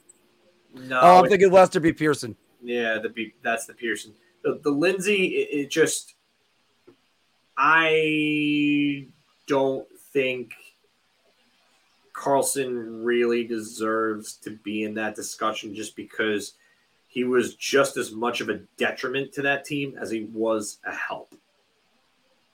I mean, if you look, Mark Savard, no. Yeah, I haven't seen that. I haven't seen that. And by the way, Chris, I will say this. I think Mark Savard is one of the biggest mistakes the Rangers ever made. Yeah. Oh, now it did give up way too early on him. It did take, and he, if you look his, at his numbers, they were pretty good, but the, the Rangers, like they gave up on him way too early. It did take a year in Calgary, a year in Atlanta, and then he finally re- achieved what he did. And then he blew up when he got to Boston. So you no, start blackwooded game. He, he was a ninety point player in Atlanta his last year in Atlanta. Yeah. I was with Kovalchuk and Slava Kozlov, right? Yeah. Yeah. Uh, do you start Blackwood next game for the Devils? No. Uh, I I mean, it, it, it, they said Ray Ferraro uh, said, "Why not? You have nothing to lose at this point." I, I don't see what difference he makes. He hasn't played in God knows how long. So to ask him to come in and, and try to save your season, I, I, I don't see it. But I'd go with Schmid. He was up against it when they went against elimination before. That's who I'd put in. Do you go back to a guy that's been pulled four times in seven games? I mean, I don't know if I do that. If, Vanacek ain't faring much better. No, he's not. And that's what I was just going to say. Lindy Ruff, I don't envy him right now to have to make that decision. Ray, Gretzky, Lemieux, and McDavid. Again, I've said this, I don't even know how many times throughout the two years that we've been doing this. Yeah. Gretzky we're is actually the, on our third season. Yeah, we're we're in our third season, basically. Gretzky is the greatest player I've ever seen. Lemieux is the prototype of what I would build an N H L hockey player, and McDavid is the most skilled player I've ever seen. McDavid will probably become the second player to break two thousand points. I, uh, I'm going to agree with you on all that. I do think right now McDavid needs the postseason success to justify yep. uh, his godlike status. Now, uh, I have a d- debate with a friend of mine because we always say the N H L, you can lock in the four greatest players of all time.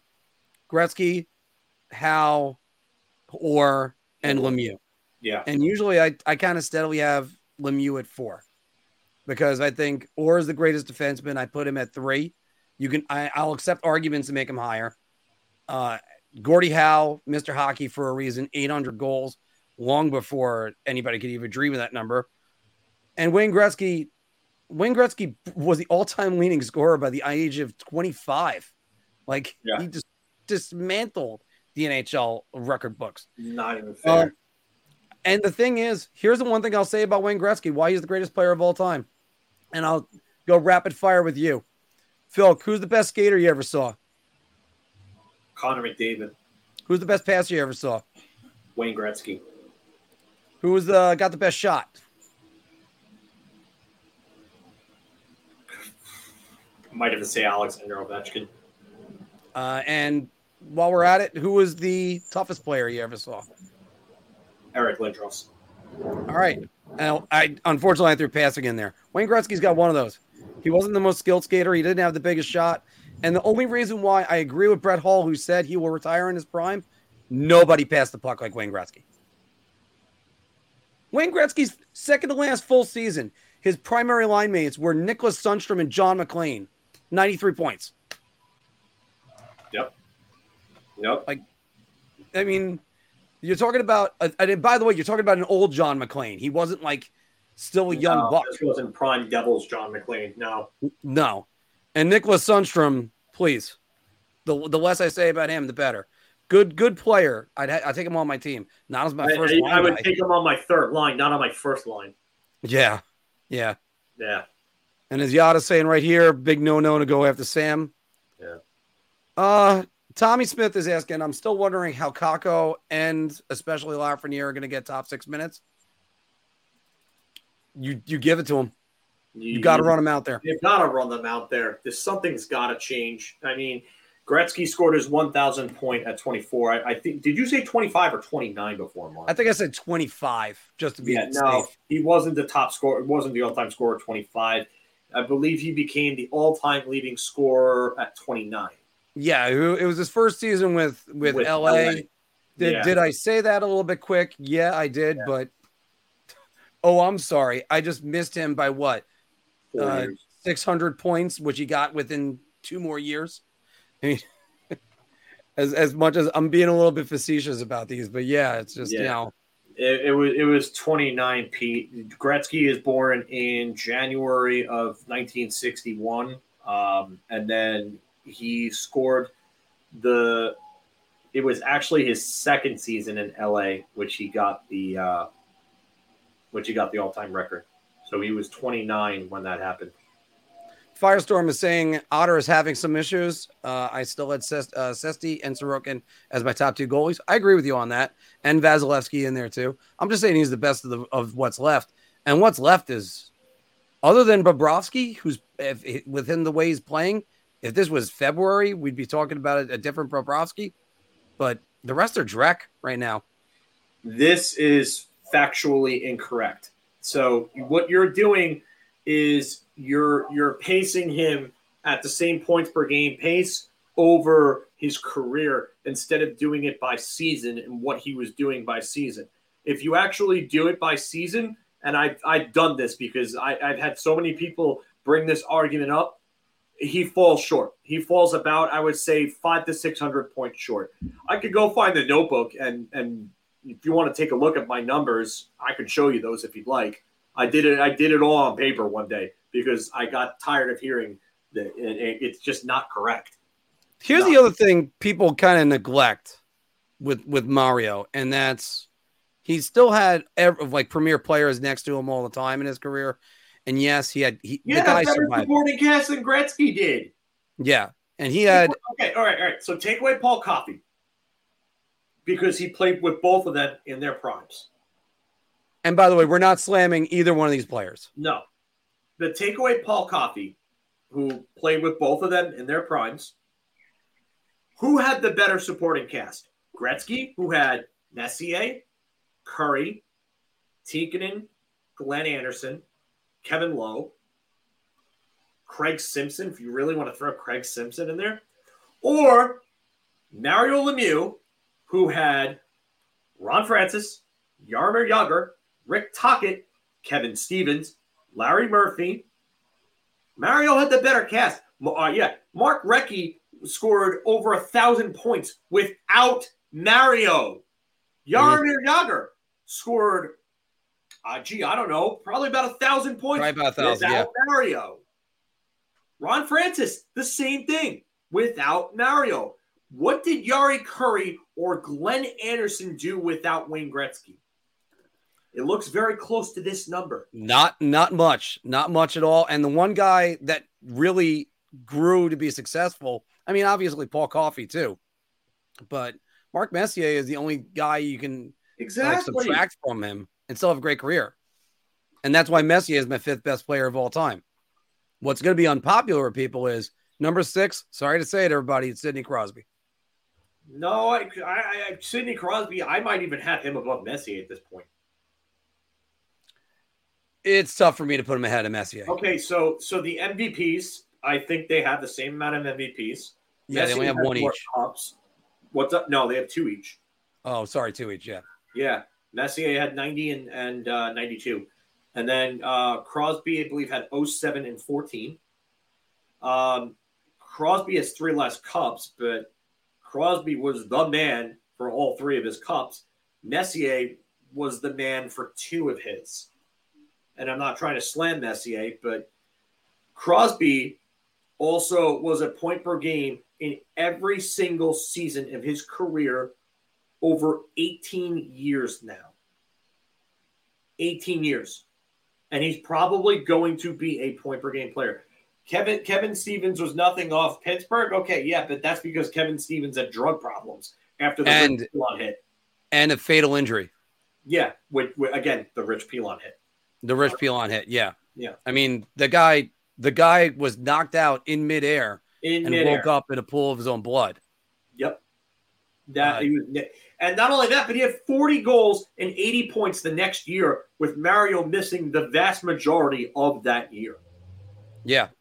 By the time he got to the New York Rangers in ninety-seven, ninety-eight, he was a shell of a player what he used to be. Yeah, because of all, all the drugs he had done, all the painkillers he had taken. I mean, it, it just – it's – if Stevens had found treatment back then, he still could have been a guy that would have scored thirty to forty goals and eighty-plus points every year. He may not have been that fifty-goal, one hundred twenty-point player again, but yeah.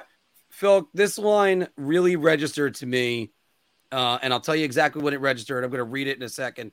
But in the uh, the year that Ilya Kovalchuk was described, twenty-nine, uh, twenty-nine goals, leading all the rookies, separated his shoulder. Danny Heatley ends up winning Rookie of the Year. He separated against the Islanders, too, funny enough. Correct. I remember watching that game. So did I. And Yada saying, the most important avail- the most important ability in sports is availability. Lemieux simply couldn't stay on the ice. He was fantastic. When he was on the ice, it's Gretzky all the way for me. And yes, Gretzky, aside from, I think, nineteen ninety-three, Phil, he really didn't deal with heavy injuries. But Lemieux always, and yes, the cancer is one thing. He always had back problems.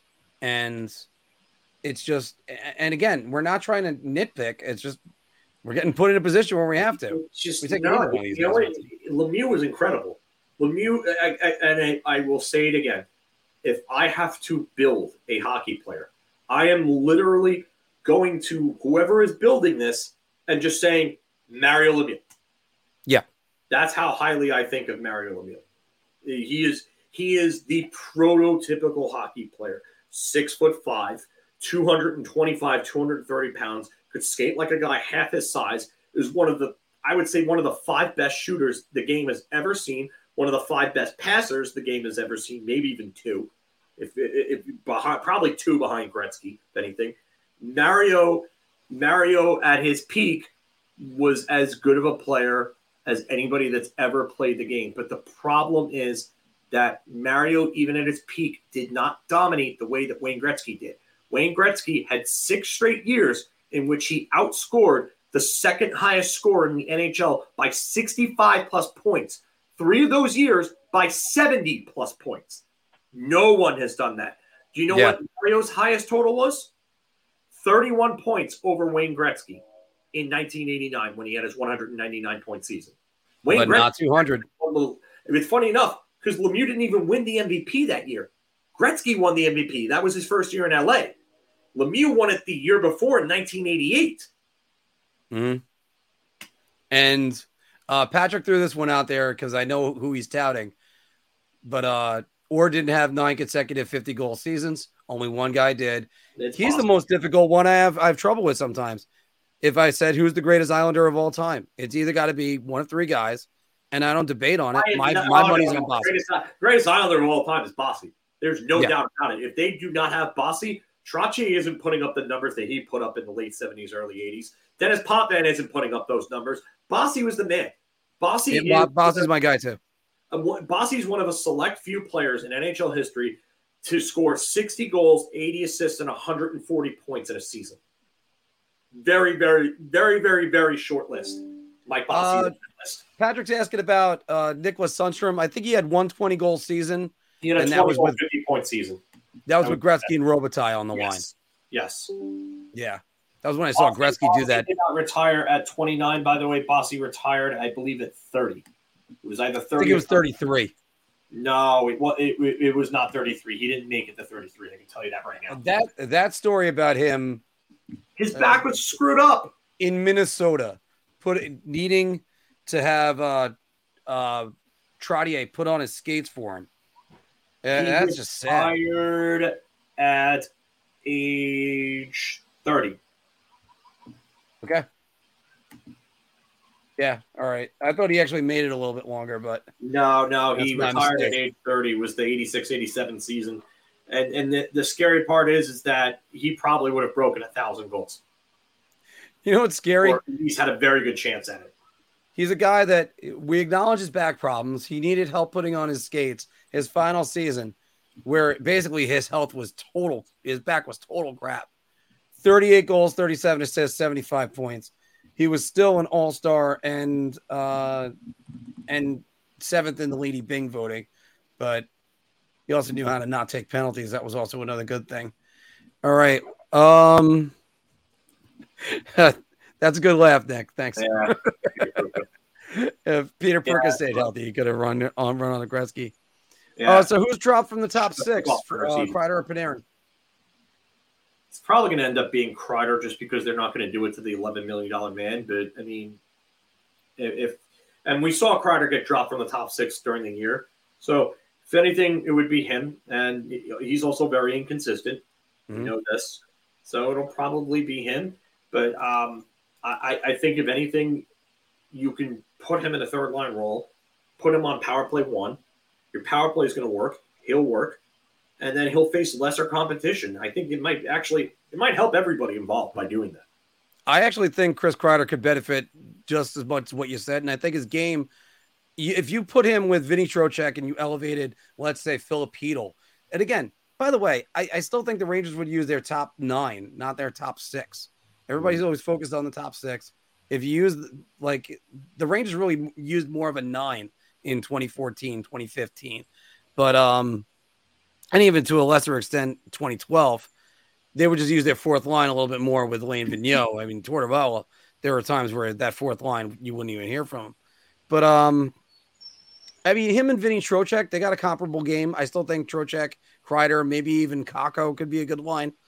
It's and, – and look, free agency, I I, I want to see what they're going to do, but, yeah. It's uh, – I would say Kreider. Uh We got a bunch of these. I'm trying to get. Uh, I'm going to have to, to bounce out, so if you want to stay on. Yeah, no, Phil, go right ahead because I know you got uh, you got uh, A E W to go watch. Yeah, so all right, everybody, I'm out. Take care. You all have a good night. Mark is going to stay with you guys for a bit. I'm, so yeah, I'm going to go for another fifteen minutes, guys. All right, take care, everybody. Take it easy, Phil. So. Yeah, like I said, I'm going to go for another fifteen minutes with you. And uh, let's just chip me up a little there, bit right there. Greatest leader of all time. I do agree with Mark Messier.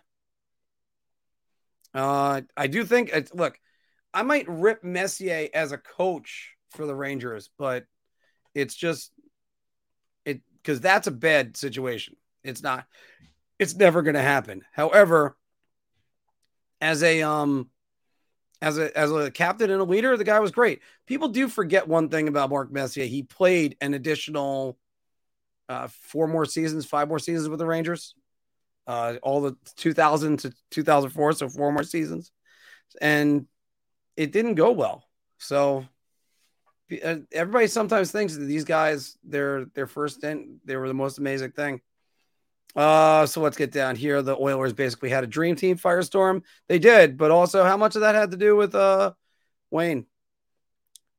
Romanello saying, I met Richter a few years ago and asked him point blank who was better, Gretzky or Lemieux. He said Lemieux was a great scorer, a bit stronger, but you had to watch Gretzky whenever he was out there. And that is very true to say. Uh, let me get oh, a little bit down there. Yeah, the, by the way, Devils playing style, they made sure that they could uh, trap, and you couldn't beat Brodeur the way they played. They actually coached to make sure they could do that. Tommy is asking, Who will have a better career when all is said and done, Malkin or Dreisaitl? All right. Malkin's got an M V P, so does Dreisaitl. Malkin's got a Conn Smythe, Dreisaitl doesn't. Malkin, the first ever Russian ever win the Conn Smythe. Uh, that is a good question. All said and done. One thing that puzzles me is if Edmonton doesn't win it this year, when do they start thinking about moving Leon Dreisaitl? And uh, let's just go to Cap Friendly, guys. Check that one out. See what that contract is. The uh, Edmonton Oilers. We know it's a bargain right now. It's eight point five million dollars. He does have a modified no trade uh, no trade clause that kicked in. Sorry, an N M C too. But it, he submits a ten-player trade list every single year. You know, if you said Leon Dreisaitl for Austin Matthews straight up next year, would you do that? Just throwing that one out there. It's, but I mean, obviously I'm just throwing that one out as, as um, that's not a serious thing, but uh, you know, could they get a package that fills in a lot of the gaps? And maybe you have some lesser talented guy, not as somebody as good as Dreisaitl, who is that special type of player. Maybe he goes somewhere, becomes a franchise player, and then he's the guy. And because he might not want to play in Connor McDavid's shadow for the rest of his career, so we'll see about that. Plislicken, yep, injuries have robbed us of a few what ifs, and even those uh, what ifs are all amazing. Yeah, and yeah, I gotta agree with you on that. Romanel gave his top ten. Uh, see, I'm going to take the goalies out of it. I want to give the goalies their separate list, even though I still can't believe Henrik Lundqvist and Rod Gilbert and Evgeny Malkin didn't make the N H L one hundred, but Carey Price did.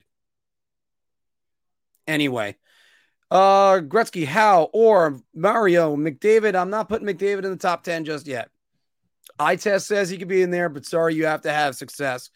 Wah, uh, sorry, Messier, Wah, Ovi. Yeah, Richard, and then Bobby Hull. See, I'm not going to fight you on it. I'm just going to say I understand and respect your opinion. But I think Bobby Hull might be a little bit high. Maurice Richard's a different story, though. Modine, when it comes to availability with Mario and back problems, still one point eight eight points per game to Gretzky's one point nine two. Yes, I agree one hundred percent. And by the way, this is also another stat I can't believe. Bobby Orr was a plus one hundred twenty-four in nineteen seventy-one seventy-two. You could argue any one of those guys were cheat codes. Oh, don't worry. I knew you meant availability.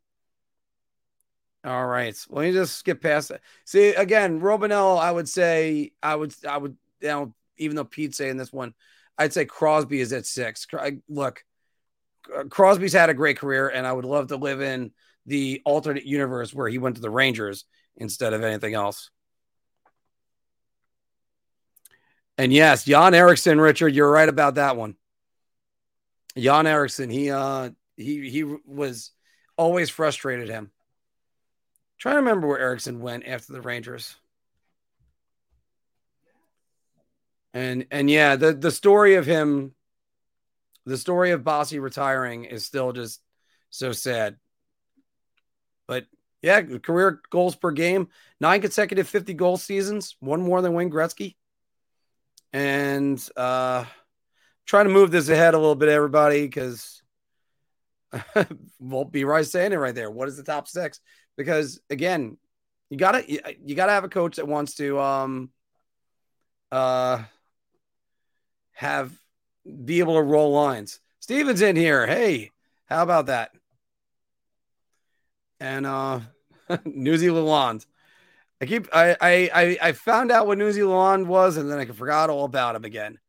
Um, I still think C K Troch and V Z was one of the strongest lines during the regular season. Yeah, but a Gallant has to fold everything up right away. That's what he does. You know what? Um.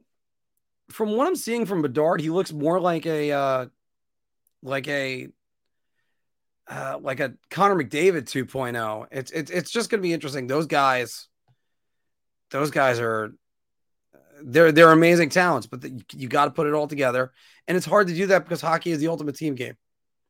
I, I've come around. I hear that all the time. Wicked, how you doing?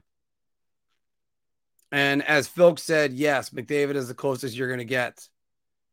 Adam Oates, A- AZ is right about this one. Hell of a passer with Hull and and the Hull and Oates line in Saint Louis, but you know it's um. Oates, one of the greatest non-drafted players of all time. Gretzky, obviously, number one. Uh, then I think it's uh, Peter Stasny has the, the second most amount of points. Oates, number three. And uh, Marty Saint Louis winning the M V P after that. See, the thing is, you can say undrafted. You always got to say draft eligible players in that time. Cora, I'd love to stay longer, but uh, it's going to be a little bit tough for uh, for me to do that. I have to go meet the girlfriend very soon. And uh, I'm going to be going to Arizona in a week uh, on Tuesday. So I really only have uh, just a couple nights to spend with my better half, much better half in my case. Warren, oh, that's a good one. That, that, that would be tough. I wouldn't imagine Brian Leach would ever coach. Uh, that's just right there. Rank these leaders, Messier, Yzerman, Taves, and I rank them exactly the way that I said that. Messier, Yzerman, Taves. Buchanan was a pretty good assistant coach for the Rangers when he was here the one season. I think that was twenty fifteen after uh, Ulf Samuelson left. And again, Joe Graves is backing you up on that one. Uh, uh, one team to win the cup right now. Guys, it's hard not to get on the Florida ba- the Florida bandwagon right now. It's very hard. Let's see if there's a score yet in that game since we're up right now. Nope, no score. thirteen fifty remaining in the first period. But uh, it's I- I'm having trouble with the because Florida just believes. But again, once you go into the next round, who knows? Maybe uh, that magic carpet ride ends. Let me just bump this again. Um, I actually bought Uh, screw top uh, uh, tripods that I could screw in place and I don't have to worry about kicking it. And yet still going with the one that I always end up kicking. Uh, I would move anyone not named Igor to get Leon. And yes, I would probably agree with that. I think that that's one of those yes and things. Hold on, guys. Waiting to get back in focus. So here, we'll do this real quick. Boom. And all right, I'm a little bit blurry at the moment. So it should fix itself in a second. It always does. Uh, if you ever feel like doing it, I'll, I'll, I'll put it in, in the, uh, in the links below. I actually have an article where I compared Carey Price's career and Henrik Lundqvist. This is starting to get a little bit awkward for me. Uh, but but how was a compiler in an age when nobody was doing it? That's it. All right. uh, how much how much do the errors players play in and uh, play into how well the players did or didn't? It does matter when you think about that, but also then you have to think about that. Like, take, for instance, there wouldn't be a Wayne Gretzky back in uh, – Wayne Gretzky nowadays would be completely different. There wouldn't be a Connor McDavid without Wayne Gretzky because a lot of their, their training tactics changed. I mean, hell, we, we actually don't know where the Russian players are going to be. Finally, I'm in focus, everybody. Uh, but, yeah, Gallant does not believe in player chemistry. Look, and look, Mike Keenan shuffled lines all the time too. So did John Tortorella, but the Rangers had to do it. All right. And again, we're about at twenty-five likes right now. Everybody, make sure you are leaving us a like. And I think this is going to go right over my face, which is nice. Boop. There you go. Make sure you are leaving us a like right there. Let's get back to some more comments. We got about four more minutes right now, and then we're going to uh, get out there. Yep. Patrick, take it easy. Bring back Tom Rennie. He was screwed after we let Peruka walk. Actually, I think Peruka was in the Derek Morris trade. I think it was uh I think it was Pruka and Nigel Dawes for Derek Morris and someone else. I want to say because I think Al Montoya went in that trade too. Um, one of those was Nick Antropov too. I can't remember what that was. But Florida's playing with so much house money right now, no pressure. And look, and Pete will tell you, Paul Maurice, uh, not exactly uh the. Not exactly the coach has gotten his teams over the top. Eh, maybe, you know, uh, I I don't know where, where the mini camp is. Uh, I might catch a, I might try to see if I could catch a uh, a minor league game when I'm down there. However, my niece is graduating from high school. My goddaughter, my uh, my lovely goddaughter. I I can't believe how quickly time has flown. I remember flying out there to uh, see her for her christening. And hold her for that. So uh, it's it's a uh, it's a weird feeling. I mean, and while I'm out there, I'm gonna run into my twenty-two year old nephew who I haven't seen in four years. I'm gonna have a drink with him. I've been trying to get together with him for a while as well. Uh, in the N F L, newer is better. The hot new coordinator. You can see the direct impact on O C and D C has on a game. What do N H L assistants do? Well, it's hard to quantify on that. Usually they run the system that their predecessor uh, just ran. That's usually what it was. They try to do their whole like change on that, but I just uh, I don't I don't see it. It, it I I just don't see it with everything. This is starting to get a little awkward for me. Mark's girlfriend. Yep. All right. Beliveau, Hall, and Richard were all better than Howe. Probably Maurice Richard uh, and Hall. They both had rockets. They were called the Rocket for a reason. Jean Beliveau, one of the greatest leaders of all time. Can't go particularly on only the, uh, the Stanley Cups because the pocket rocket gets in there, and that's not the case. Uh, thank you. And, uh, I mean, if I was... Uh, if I was a coach. Uh, sorry. I mean, if a coach is available, that means they couldn't lead a team. How many times do we need to see Peter Laviolette? And Laviolette, here's the thing. He's a great short-term coach. You look at what he did with the Philadelphia Flyers. He developed Claude Giroux uh, and a lot of those, the young talent that was on there. I mean, I'll still put Scotty Hartnell on that category. Um, And look, you can't just take a coach and just throw him in and then he only plays the veterans. That doesn't help things because then, especially in the new N H L, you need to cultivate the young players and go up from there. By the way, forty-four, you're still watching. Everybody, thanks very much for staying with me. It is seven thirty right now. I do have to go get dinner soon. So I... uh Yeah, well, whatever. We'll go for another five more minutes. Uh, we'll go for another ten. Okay. But yeah, he won the Cup with Carolina in two thousand six. We all know that. And by the way, Firestorm is saying, as bad as the Rangers were after losing to New Jersey, at least they aren't the Bruins. And the Bruins, you want to talk about a team that's got a bit of a, a quandary that they're they're entering. They're another one because they have so many free agents. At least they re-signed Pasternak, and you know he's there. But there's so many free agents and restricted free agents that they have to figure out who stays where. And then they also got to figure out whether or not Krejci and uh, Bergeron are going to stay. Maybe they go for one more. But who says you're going to get there? Thank you. Uh, I forgot. Did the Rangers have Dimitri Kulinin? Is that who that was? I forgot. Thanks, B-Rye, by the way, for that, because I, I knew the Derek Morris trade was there. Then how didn't Al Montoya get there from there? I forget. Um. All right, Rich is, Rich is sticking on the how is not the second one. Uh, the second one, and look, that's fine. You you got to watch him. I didn't. Uh, Rangers don't need a short-term coach. We need someone who is going to build a system of core and identity. Yes, but also their shortest-term head coach in the last forty years was Mike Keenan, and he was one. And I lost that light. Maybe that's a signal.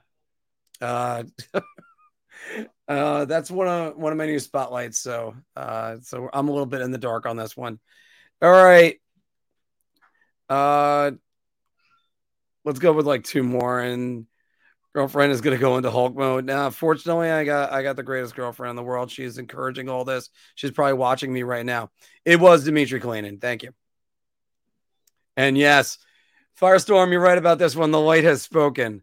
So let's get any more. Uh, by the way, Tommy Smith was saying the Bruins at least showed up to play game seven. And even if they lost in overtime, that is correct. After all, it was a three two lead going into the last ninety seconds, and they lost because Florida just, they got the guts. They've been playing it with the guts. And the only thing to say on them is, you blew it. There you go. So let me just turn down the volume on this to get bye-bye going. Uh, because after all, my cousin Phil, great musician, so uh, Big Apple Hockey After Dark. Thank you. Montoya was traded away with Marcel Hossa. That's where it was. Um, but yeah, no, this is uh, it, it's great. Thank you very much. Great show. We love doing this, and we love doing it for you guys. And we're getting more and more subscribers. How forty of you, and we had it all the way up to like sixty-three today. And this is just a random show. There's not much New York sports to talk about, but that's also why we cover the entire league, and we love to talk to hockey. So, guys, it's always great. And by the way, Firestorm, why we love having people in here, even if you don't agree, don't agree with us. It's It's one of those things that it's uh, it's always good to get the conversation in. It's almost weird. I think I'm I think I'm better lit now than I was with the light on me.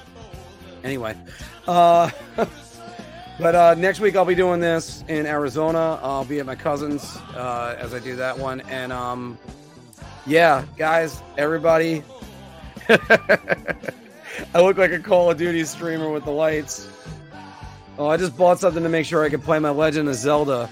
Uh, on the road, that I can at least plug it into a T V and do that. Uh, so, see, I and I forget again who they got in this trade.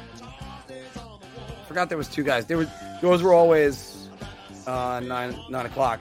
Chris, the short answer is usually it's Wednesdays at six o'clock. That's when we usually do our our stream because uh, we can't do one earlier. We're definitely going to be doing one for the free agent frenzy. We're probably going to do one for draft night because I don't know if Nashville is going to work out for us. But it's um, uh, that's usually what we do. If you subscribe to it on on YouTube and ring the bell, you know, do the uh, the usual thing like this. As I gotta bring this up again. There you go. Subscribe, hit the like, and the bell.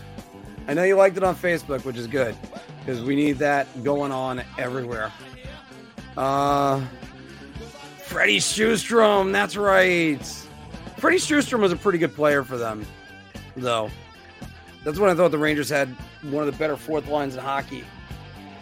Ohtani just broke Babe Ruth's record, most strikeouts, uh, five hundred two for any player with one hundred home runs. Hey, look, that's just a guy with a lot of talent. Damn right. And uh, Tears of the Kingdom, can't wait for it. Me and Phil have been raving about it for the last week. And um, we're going to have, uh, let's see, it's, uh, I mean, Ocarina of Time to me is the greatest video game ever made. Yes, the Water Temple is frustrating, but it's the greatest video game ever made to me, especially still right now. And if it's not number one, Super Mario Brothers is is number one. And there's a lot of good games. Although my favorite one that's not a Nintendo game, probably uh, Gears of War. I still love Gears. Uh, so it's interesting on do that. Uh, I hope so, Dave. And especially after what the Mets are doing this season, it looks like they're trying to compete for the first overall draft pick. Yikes. And I can't even blame the bullpen. Because... Yeah, uh... I never got into Cuphead. I like I like the, the look of Cuphead. Final Fantasy seven, I do like that one.